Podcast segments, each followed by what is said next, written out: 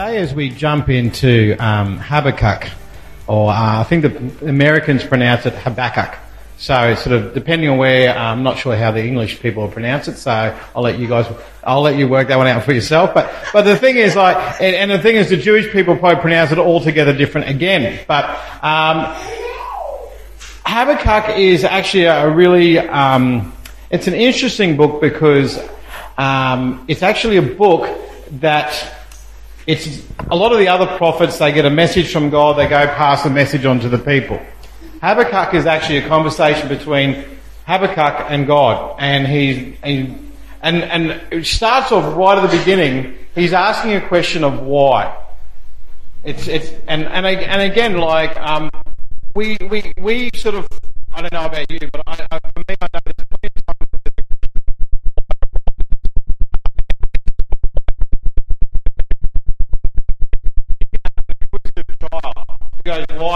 why? Mummy? Why, daddy? Why? Why are we doing this? Why can't we do this? Why can't I have chips? Why can't I have lollies? So you have that why that kind of is ongoing and, and repetitive and, and it can get a bit frustrating.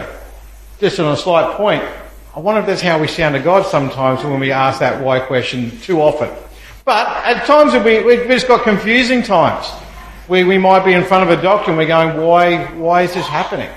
I don't, please explain it to me again. It's not sinking in. Or, or something happens to one of our children at school. We, we just want to know why, why did that happen? Why did it happen? Or, or again, like at the beginning of, of 2020, we're probably sort of at a point we're going, I don't know why this is happening around the world. Sometimes we ask why when life is not going as planned. Some of us have a really uh, rigid plan as we go, um, and from 20 to 25 I'm going to do this, from 25 to 30 I'm going to do this, and then I'm going to buy a house, I'm going to have this, I'm going to have my 3.2 children, everything else that goes along the way, I'm going to have a job, I'm going to get promoted, this is going to happen, and I'm going to retire, I'm going to take holidays in between, and it doesn't go to plan, and we're sort of going, but God, why?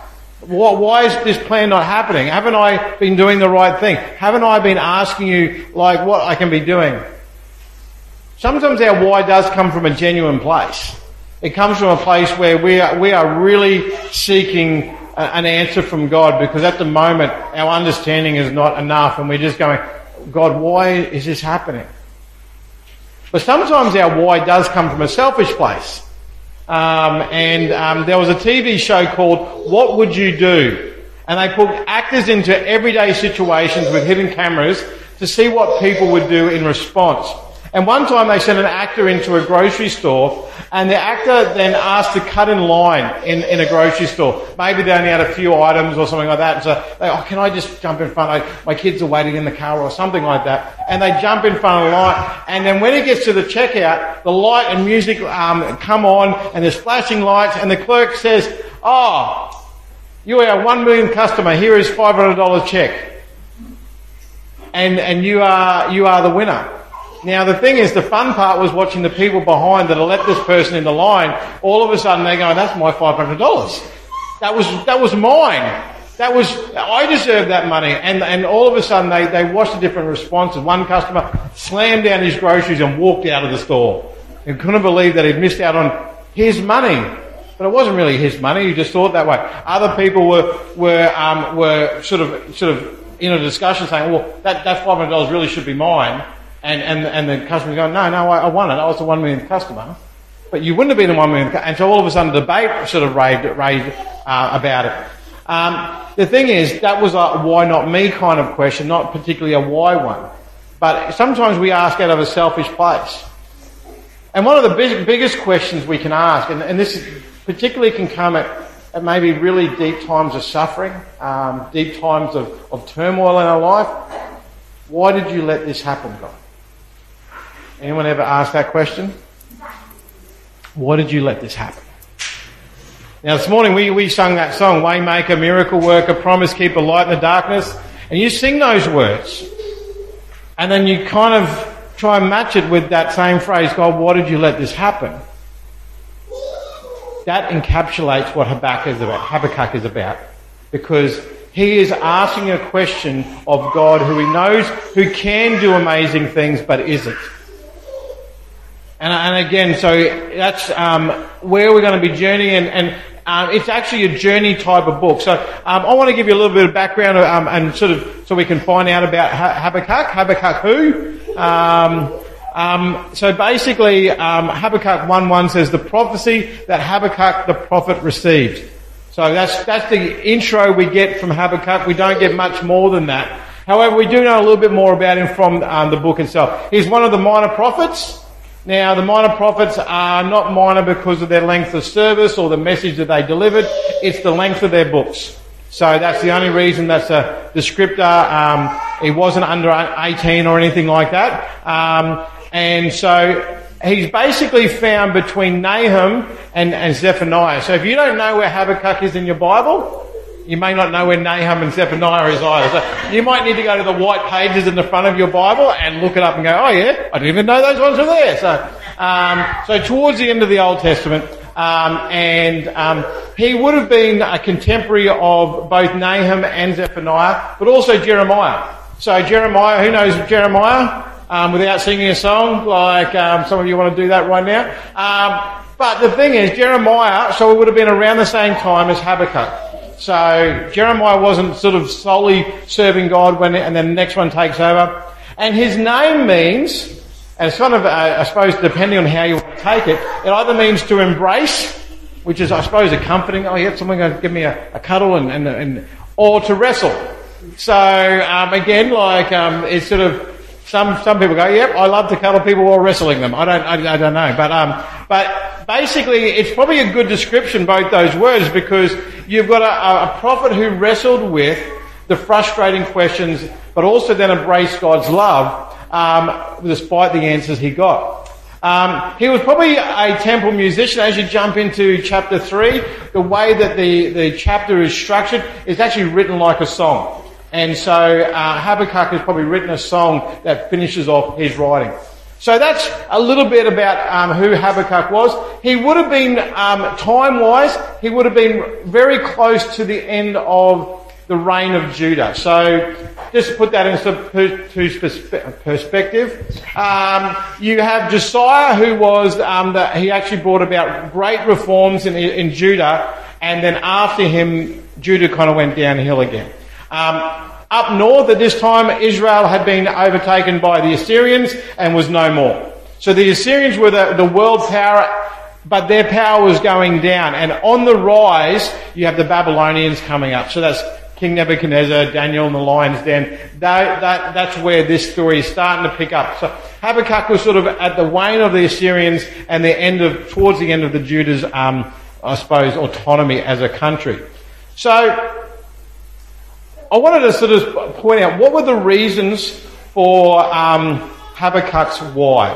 Why was he um, having those in there? And so it wasn't an, an instant. You know, sometimes we, we just wake up one day or we have a, a situation at work and we kind of end up going, just questioning life, questioning choices, questioning um, all these different kinds of things. Why don't I even wear these pants today? Just why?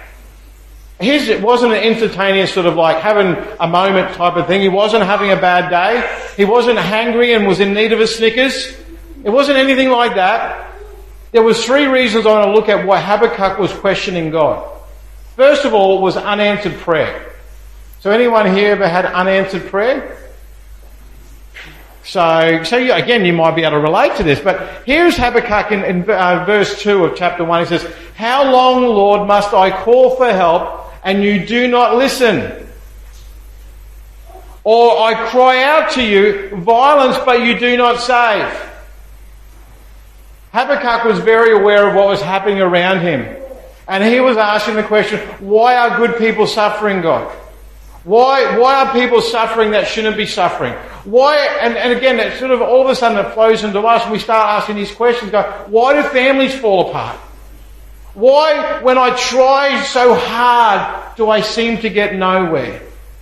Why is that person sick? God, they're a good person. They, have, they've been faithful to you, and, and, all of a sudden, this sickness, it, it might be something that's going to just affect them for the rest of their life, or it might be something that ends their life. Why, God? Why have people I've cared about walked away from God? Or even walked away from me? Why have I lost my job? Why did that person do that to me? Why, God, 2020? Why? Why this year? Why is all these things happening? That's kind of the attitude that Habakkuk had at this point in time. He was seeing real needs around him. And in fact, what was happening was that he could see not only the Assyrians who were doing horrible things, he, he was worried about the rise of Babylonian power, but he could actually see the people of Judah not following God. People in power in Judah were doing horrible things to their own countrymen. They weren't looking after the people that were, they were meant to be looking after. They weren't following God. And Habakkuk was asking that question, God, how long must I wait for this to happen? How long before you are going to step in? And I don't know about you, but I know I can relate to that with Habakkuk. There are times I've been waiting for God to show up in a certain situation. And, and you wait, and you wait a month, you wait a year, and you wait five years, and God, God, when is this, when is this going to change? That's the reasons for Habakkuk's why. Well, the unanswered prayer was one of the reasons. His second reason is he was asking this question, why did the wicked win? It is so unfair when people who are evil get away with it. It is so unfair when people who are undeserving get stuff that they shouldn't get. Anyone ever been at school when like that person gets something that they shouldn't have got and you kind of go, what about me? I, I missed out and I should, I should have been able to get it. Or you look around and you sort of look around and go, why, why do I have to work so hard and they get things so easy? Habakkuk um, um, verses 3 and 4 says, Why do you make me look at injustice? Why do you tolerate wrongdoing? Destruction and violence are before me. There is strife and conflict abounds. Therefore the law is paralyzed and justice never prevails. The wicked hem in the righteous, so justice is perverted. Now, I don't know about you. Some people here would go, they would struggle to be either honest with me or they would refuse to ask this question because they go, I can't say that before God. I can't say those things. I can't question God in that way. Now, what will be obvious in this book that there was no um, lightning bolt that came out of the sky for Habakkuk for asking these questions. No piano fell on his head. He asked these questions in, in, in full honesty before God. And God actually comes to give him an answer in a, in a moment. And again, even that answer is something different again. But what I'm saying is that it is not wrong to feel and to ask these questions. It is wrong to ignore God's answers for them. And it is wrong to be disobedient to God if we kind of don't accept the answer that we get. Like, God, why haven't I got a new car? And you, you want God to turn around and go, and oh, I was just running a bit late. Here it is. Oh, that's an acceptable answer, God. I know that God might just go, because you don't need one yet. Or I, I want you, you need some exercise. I don't know. Like, it could be a whole lot of reasons that God is doing that. But, like, it's not wrong to question God. And it's one thing when we suffer to go, oh, maybe God is teaching me patience. Um, and I just, anyone out there, if anyone out there has been praying for patience for me this year, can you please stop? Um, I'm, I'm, finding that um, my patience is growing, but it's also growing thin. So, like, um, um, so, but maybe when we suffer, also we look at it and go, we we are spiritually mature enough to go. Maybe the suffering will will, will actually build character in my life and, and help me be closer to God. Those, those are good things to have. But God, why are the wicked rewarded? Why am I suffering? Why am I going through tough times and the wicked are rewarded? Why do the undeserving seem to get so much? Maybe they get favour at work and you, you are doing all the jobs. You are cleaning up at Macca's in the background while these guys who are lazy are getting promoted. God, why has that happened? Maybe it's popularity. God, why, why is that person popular? They're so mean to everyone. And yet they're so popular. They get all the, they get everyone likes them. Or everyone's afraid of them. One of the two. Maybe you look around and you see people get unearned inheritance or gifts from other people. And, and again, you're working so hard. And you see other people getting it so easy. God, why do the undeserving seem to get so much? And, and we sort of going, well, God, like, have I done something to, to, to put me in the, in the naughty corner? We are left struggling. But then you have people also who do evil. And there's no punishment for them. Ah, that's a struggle. And it's a struggle to look around and see that injustice in the world. To see people not getting what they deserve when they, they have more than earned it. This is that the second reason for, for Habakkuk's why, is that why do the wicked win? We also then come to the point where we get God's unexpected answer. In Habakkuk 1.5 we go, we hear these words, and this is God speaking. So if you're reading through the first four verses are Habakkuk speaking, then this is God speaking from verse 5 onwards. Look at the nations and watch, and I'll be utterly amazed. For I'm going to do something in your days that you would not believe, even if you were told. Now, taken by itself, that verse is amazing. Okay, God is, because again, if you applied that promise, God is going to do something in your days that you would not even believe if I told you about it. And all of a sudden, most of us, uh, well, if you're a positive person, you kind of go, oh, do you know what? That means God is going to do something really good and amazing. If you're a negative person, you might go, oh, God has got to do something really bad and terrible, and I wouldn't have believed it if someone told. So you might be on that, but most people read that verse, and I know I've read that verse before, and oh, that's a great memory verse to have. And taken by itself, you think God is about to send this mighty spiritual awakening, restore Judah to its power, overcome the enemies that are knocking at its doors, and God is going to be victorious, and all of a sudden people of Israel will be singing Waymaker, Miracle Worker. As I said before, this was an unexpected answer that Habakkuk was about to receive. And we see in verse 6, um, I am, uh, um, I, I'm raising up the, the Babylonians that ruthless and impetuous people who sweep across the whole earth. Who sweep across the whole earth. It sounds like they were like parasites that kind of moved from country to country. And so Assyria, now Assyria was a horrible uh, nation, like the empire of Assyria did horrible things. And it seems to be, as, as human beings, we kind of, not only do we try to outdo each other in power, we try to outdo each other in evil as well. And they would come across and do these horrible things. They would see a country that they wanted, and they would take it. They'd see something else, and they'd take it for themselves. Cities, nations were all there. And, and nothing God said surprised Habakkuk more than this. Because all of a sudden he said, why are, why the people of Judah still not following? Why are people of Judah doing horrible things? And he said, I've got an answer for you. I am going to send people that are more evil to actually correct it. People that are actually worse than the people of Judah are going to come in and, and, and be God, hand of God's punishment. Now, we're going to talk about this a little bit next week continues his conversation with God, but all of a sudden, this unexpected answer brings about. Maybe God should have stopped at verse 5 and saying, well, look at the nations. They're going to do something that you've never seen before. And Habakkuk can go to bed that night and go, oh, yeah, I'm just going to wait on God's promise. But God says, I'm, I'm working here and, and something's going to happen because, as I said, everyone knew about the Babylonians.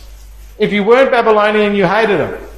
Why? Because they weren't, they weren't in benefit for you. And then what they would do, they would conquer a nation and then they'd take the people from that nation and put them next to people of another nation and, and, and sort of mix them all up so that they would intermarry, they would um, get a common language, and all of a sudden the nations that were independent would disappear.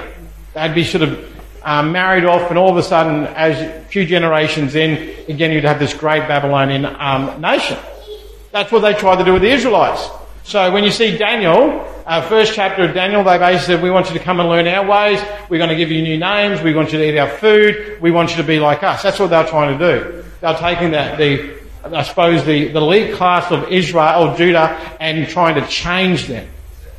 And so all of a sudden, like Babylon was not a, a country or nation that people wanted to have anything to do with. Do with.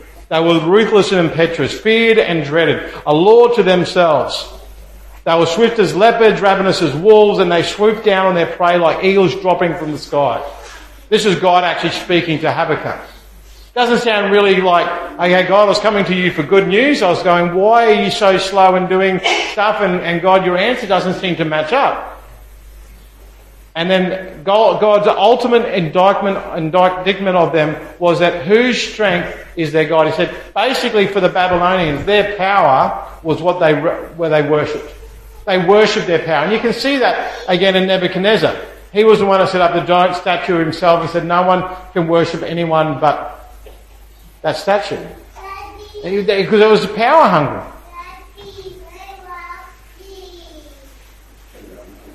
Now, through his questions, Habakkuk actually grows in his faith. But it was a bit of a journey to get through that.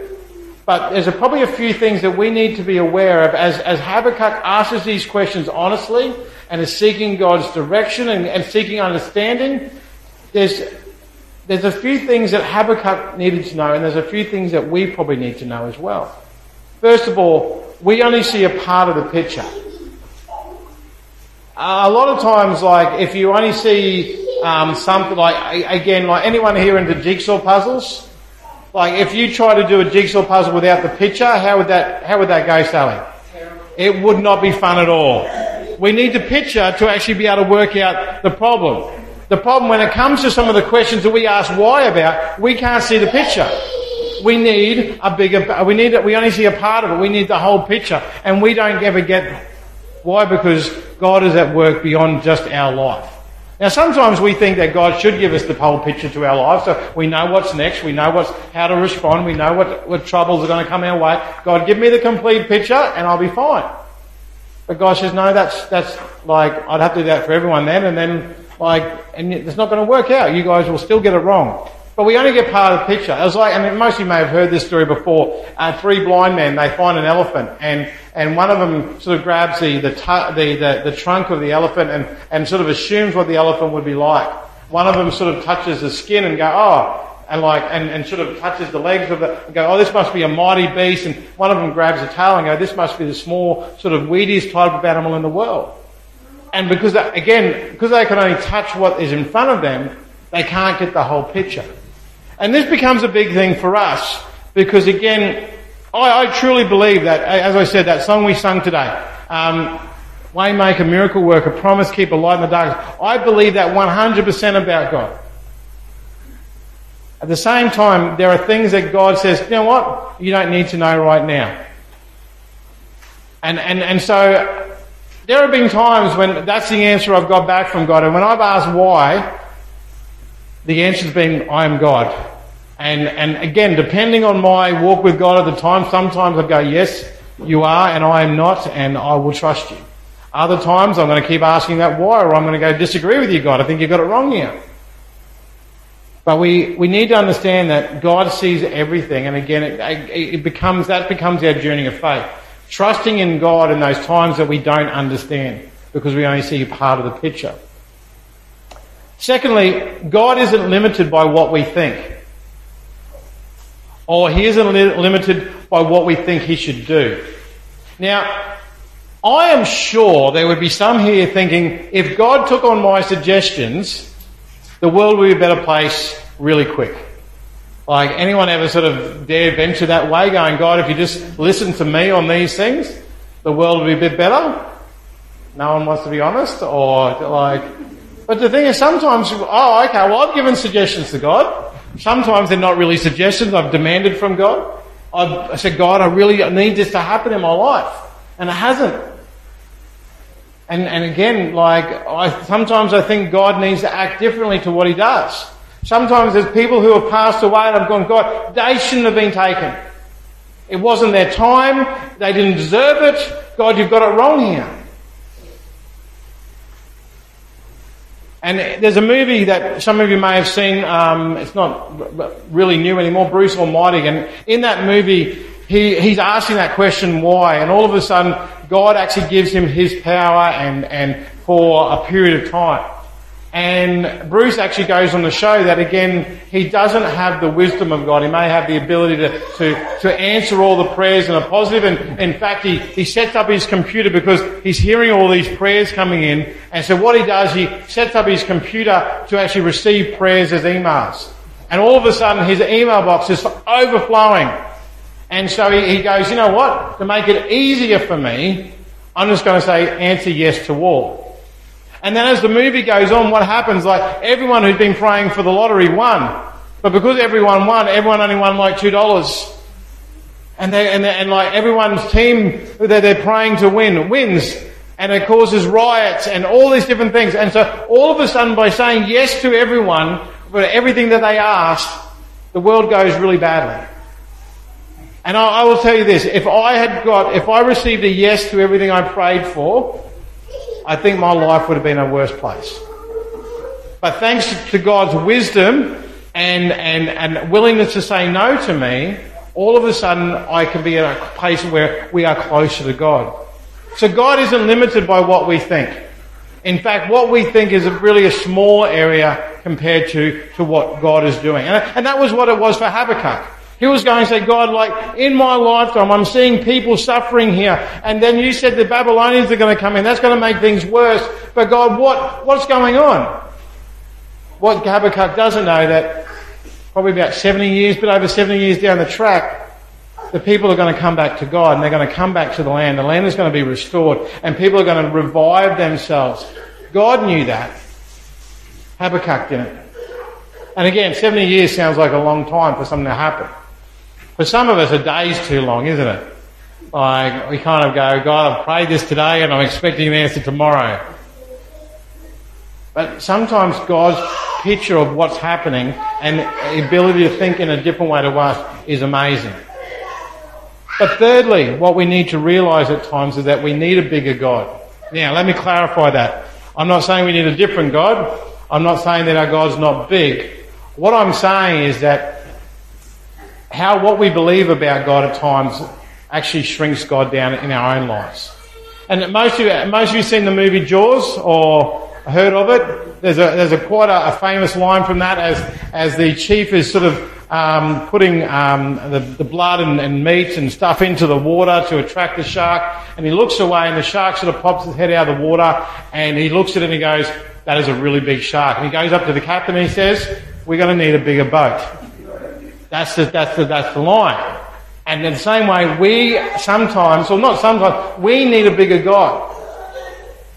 And, and the thing is, again, like, if we, our God is, we only pray to God when we're in need, or if we only pray to God when we, we're in trouble, or if we only need, we, we need to get sort of out of a jam we've got ourselves in, well, God's not very big.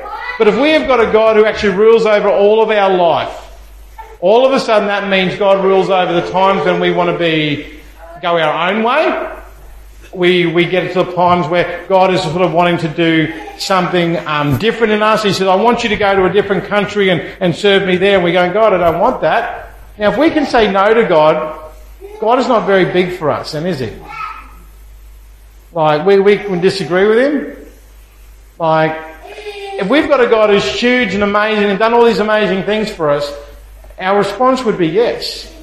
Our belief would be, God, yes, I know you can do this. And so again, my answer will be yes. And so it comes back to that idea. We need a bigger God. Our belief and faith at times can shrink God. And what we really need to think about is that there's nothing wrong with, with doubt. Doubt in itself is not a bad thing. Because doubt is actually not the opposite to faith. Who knows what the opposite to faith is? Anyone? Fear? Well, oh, could be, yeah. The opposite to faith would be. Oh, what was this one? Self-reliance. Yeah, you, you kind of get in there. What? What's that? Despair? Oh, yeah. Well, some of these, some of these would actually fit in, but the opposite to faith is actually unbelief. It's not a little belief, it's not a small belief, it's not doubt. It's actually unbelief. I don't believe at all. And so the journey towards stronger faith often will go through paths of doubt where we question God, God, can you do this? I don't know if you can. I'm going to sit down and wait for you a bit. And all of a sudden, we get to a point, God shows himself to be true, and we go, you know what? I can be obedient to this. I can follow you in this. So doubt is actually a, a pathway to actually growing deeper in our faith. And this is what it is for Habakkuk.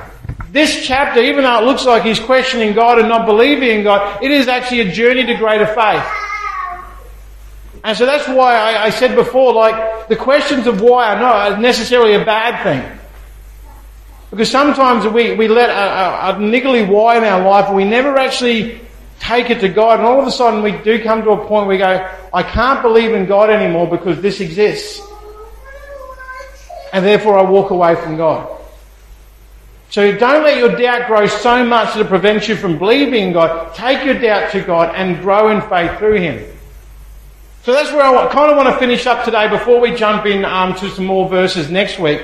But I just wanted to, I had this random thought this morning that I wanted to add in because often we, we kind of ask questions why and it sort of, it verges on, I suppose, a complaint or a, God, yeah, I, I'm deserving better. There's actually another kind of why that we can ask. Uh, why from the other side. And this is actually from the Daily Bread um, back in uh, 2005. And it says, a few years ago, an unkempt, poorly adjusted youth named Tim was converted to Christ in one of the crusades. And so a few days later, he was sent to my house so that I could help him find a good church. And so it was that I began, he began attending with me.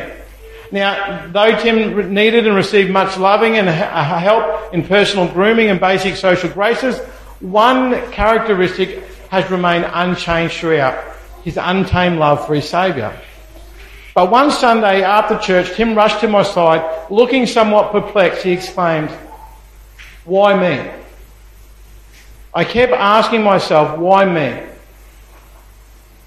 I, I thought that he's becoming another complaining Christian, but then with arms outstretched, he went on to say, Out of all the people in the world, who are greater and smarter than I am.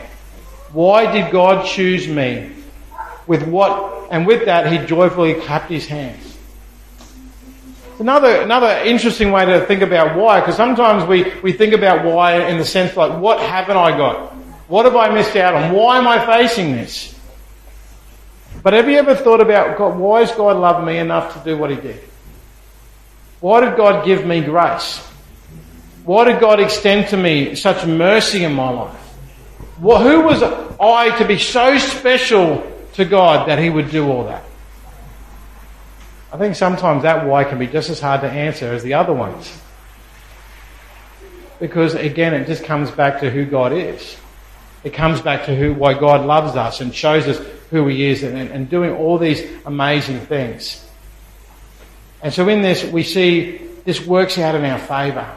This is the why that works out in our favour. That we don't know why God looks at my life, looks at your life and says, you know what? You are special to me. And we might be in the middle of struggle right now.